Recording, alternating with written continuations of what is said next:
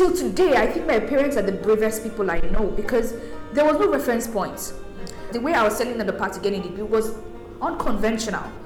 But they could see the passion, they could see that I somehow know how this thing was going to work. Whether or not they understood it, they had to just trust that this child is passionate about this thing, has spending so much time on this thing, sort of understands it. Some people have the gift to see ahead of their time, and some are willing to take unusual and risky steps to go after what they see. Confidence Staveley told a rather daring path to become who she is today. Welcome to another episode of Experts and African, where we spotlight African tech specialists and their journey from newbie to expert. In this episode, we explore the life of one of Africa's finest cybersecurity experts, Confidence Staveley, and our journey to building CyberSafe Foundation, a company driving cybersecurity best practices across Africa, especially for the most vulnerable in the society.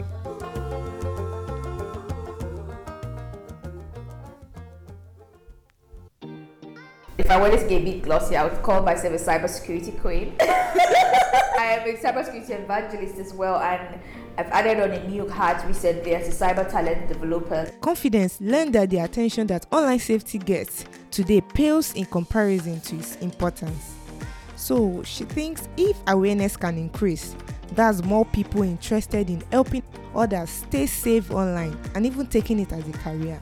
A lot of the work I do is driving awareness about cybersecurity best practices, especially for the most vulnerable in our society. The big coys, for example, can spend a lot of money on cybersecurity. They have a lot to lose and they realize that it's an important thing really early. But the most vulnerable among us, for example, older people, children, and SMEs may not come to the realization until it's late, mm-hmm. until they become victims. I'm bringing the next generation of cybersecurity professionals to take up opportunities in the cybersecurity industry. Some of the key things I also do personally is to show up and say cybersecurity is an option of a path that is in demand. It's also very fun to be in. And my visibility also really lends to that. A lot of people get inspired and want to start careers in cybersecurity, and I've heard this over and over. Aside from being strong on the professional front, Confidence is also a G100 Global Chair for cybersecurity leading 100 women across 100 countries to ensure women's online safety and give them the opportunity to pursue professional careers. And she has gotten both continental and global recognition doing this. To mention a few, top 50 women in cybersecurity in Africa 2020, Young CISO of the Year award the prestigious Cybersecurity Women of the Year in 2021, Coven Works Top 10 Powerful Women in Technology in 2021, 100 Most Inspiring Women in Nigeria in 2022 by Leading Ladies Africa, IFSEC Global Influencers in Security and Fire 2021. And she's also an Obama African leader. The popular nursery rhyme, Good, Better, Best. I shall never rest until my good is better and my better best typifies confidence's drive. I'm the founder of CyberSafe Foundation. We have a two-part mission. We're looking to drive inclusion and safe digital access across Africa. And digital safety bit of things is really where a lot of our skills, upskilling, reskilling, and then getting people to gain the skills to get started in their career really lies. Mm. To answer the question of how confidence got into cybersecurity, she calls it an accident. it's hard to tell a story without first looking at the hurdles she had to overcome. Confidence grew up under harsh economic realities, but she can't put her present exploit past her parents' efforts. And this is not because her parents had a privileged background that informed their resolve.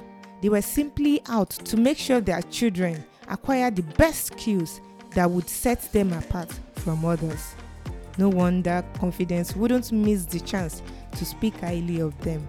My parents, amazing people. They were wealthy but not rich. When I mean wealthy, they didn't have money, but they had really lofty dreams about their children and wanted the best for us, but with financially stunted realities that you had to live with every day for their children.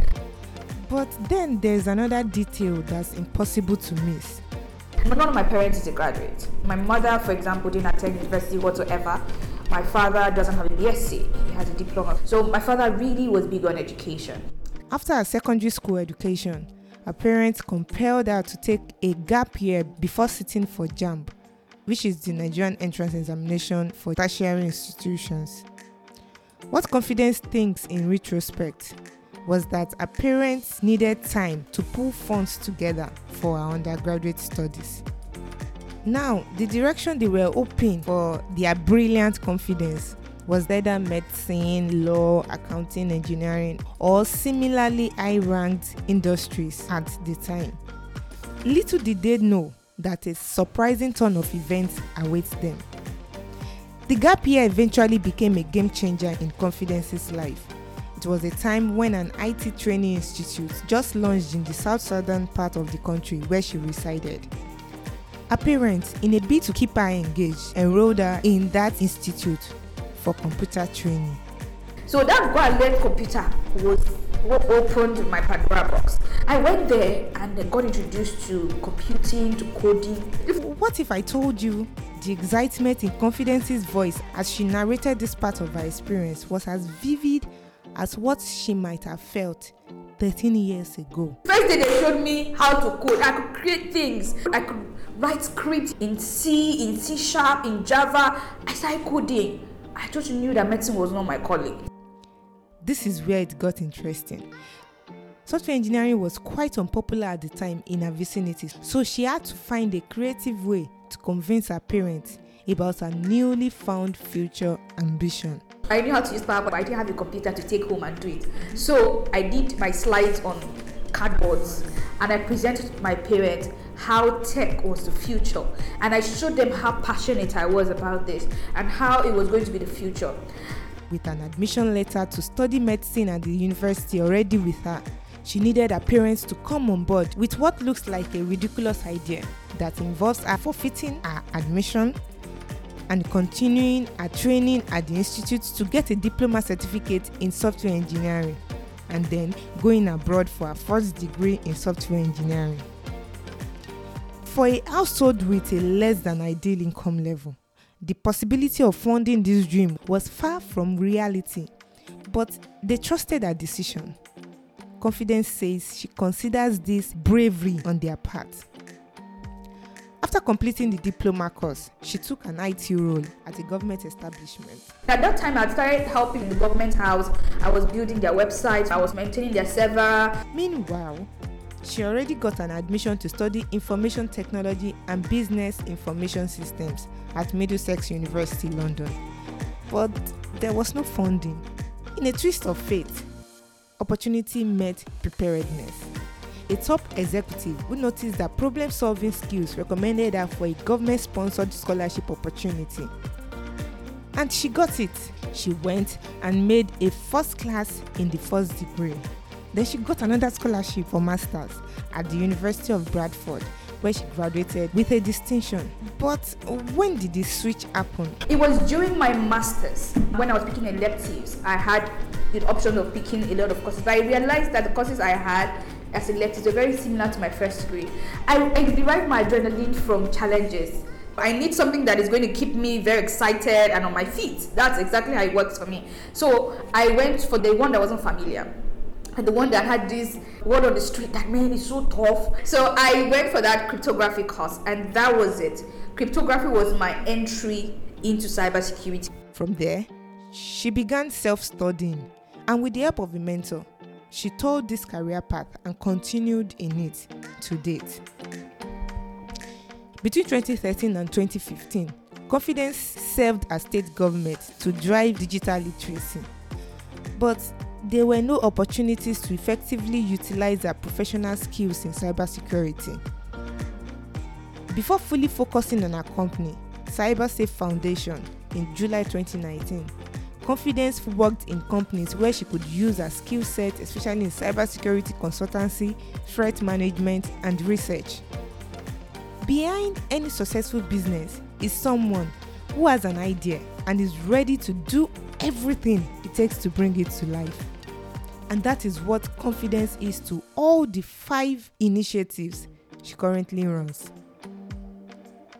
By the way, The idea for CyberSafe Foundation came to confidence in the most unusual way. At the time, I was doing a bit of cybersecurity awareness, but not really strongly. My mom became a victim of cybercrime. Again, I saw how it impacted her, how it tried to get her to recover. So I just knew that I wanted to ensure that more and more people do not experience this. With a decision to take awareness seriously, she brainstormed with her partner to get a name and No Go For Maga, which is loosely translated as Don't Become a Victim, came to be the name of an initiative that, three years down the line, has helped thousands of people escape cyber fraud through online campaigns and market tours.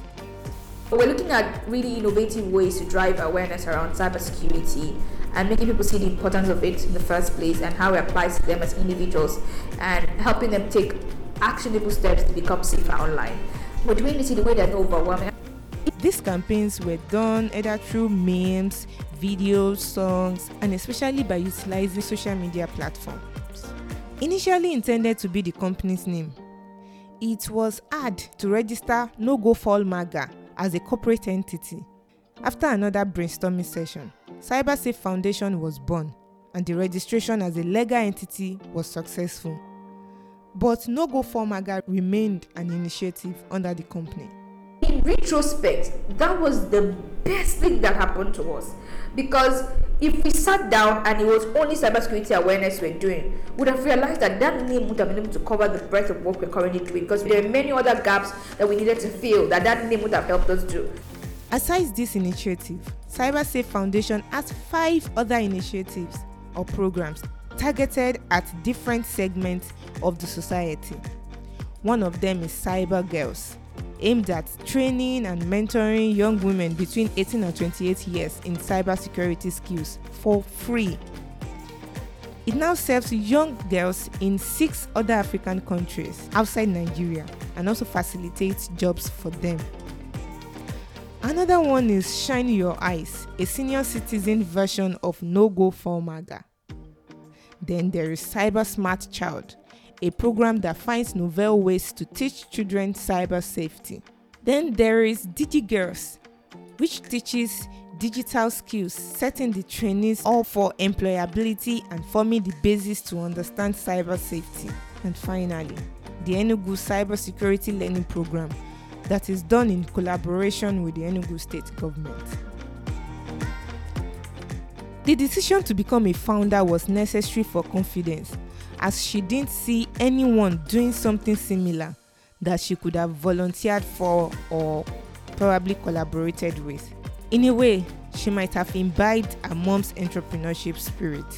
Confidence was willing to take the risk of running a non-profit organization in such an industry. But why is she offering so much for free? To the plan is to democratize access to learning these skills for those people who could otherwise not afford it. I have a history of not being able to afford things that have changed my life. Mm. So for me, that's very personal as well. If I didn't get what I got at the time when I, you know, I won't be here. And I'll give you an example. We had a girl who came through our program, did not use a computer. Today, she's a very skilled pen tester. She's currently working for a top cybersecurity consulting firm. That girl doesn't have a degree yet. When she finished that program, she was top 1% on the global hacking platform. And that is only one of the hundreds of lives that have been changed. DigiGirls, for example, has trained 6,000 people.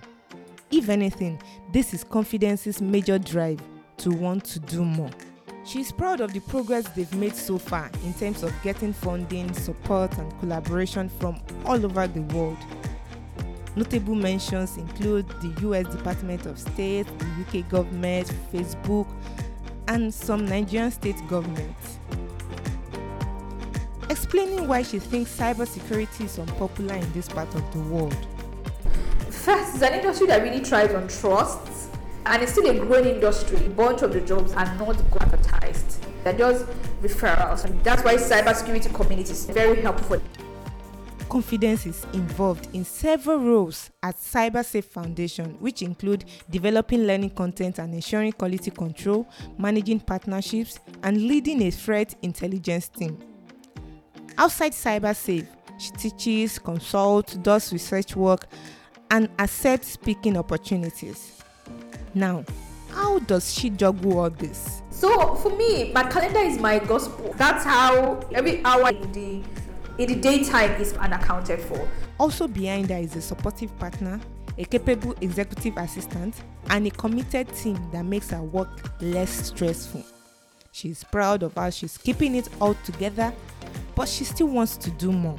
I want to do more leadership programs. I've started with some of them, but I really want to do more certifications that are leadership inclined in my sector.